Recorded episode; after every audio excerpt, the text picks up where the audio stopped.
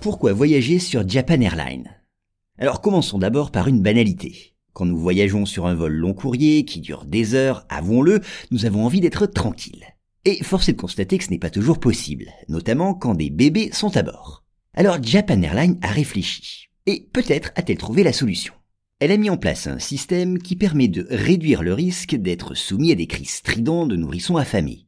Alors que propose-t-elle? Eh bien, de vous prévenir à l'avance de la présence de bébés dans la cabine. C'est ainsi que quand vous réservez votre vol sur Japan Airlines, une icône spéciale vous indique les places occupées par les jeunes enfants âgés de 8 jours à 2 ans. Et vous avez alors tout loisir de choisir les places les plus éloignées de ces petits perturbateurs. Mais pour garantir une ambiance calme dans la cabine, certaines compagnies vont plus loin. Elles interdisent tout bonnement tel ou tel espace aux enfants d'un certain âge. Alors certains passagers applaudissent des deux mains à une telle initiative. Ils indiquent en effet que lors de vols récents, ils ont été dérangés par ces pleurs de nourrissons. Mais d'autres sont bien plus sceptiques. Des passagers appellent ainsi à plus d'indulgence envers les enfants, et ils s'étonnent parfois du manque de tolérance de certaines personnes.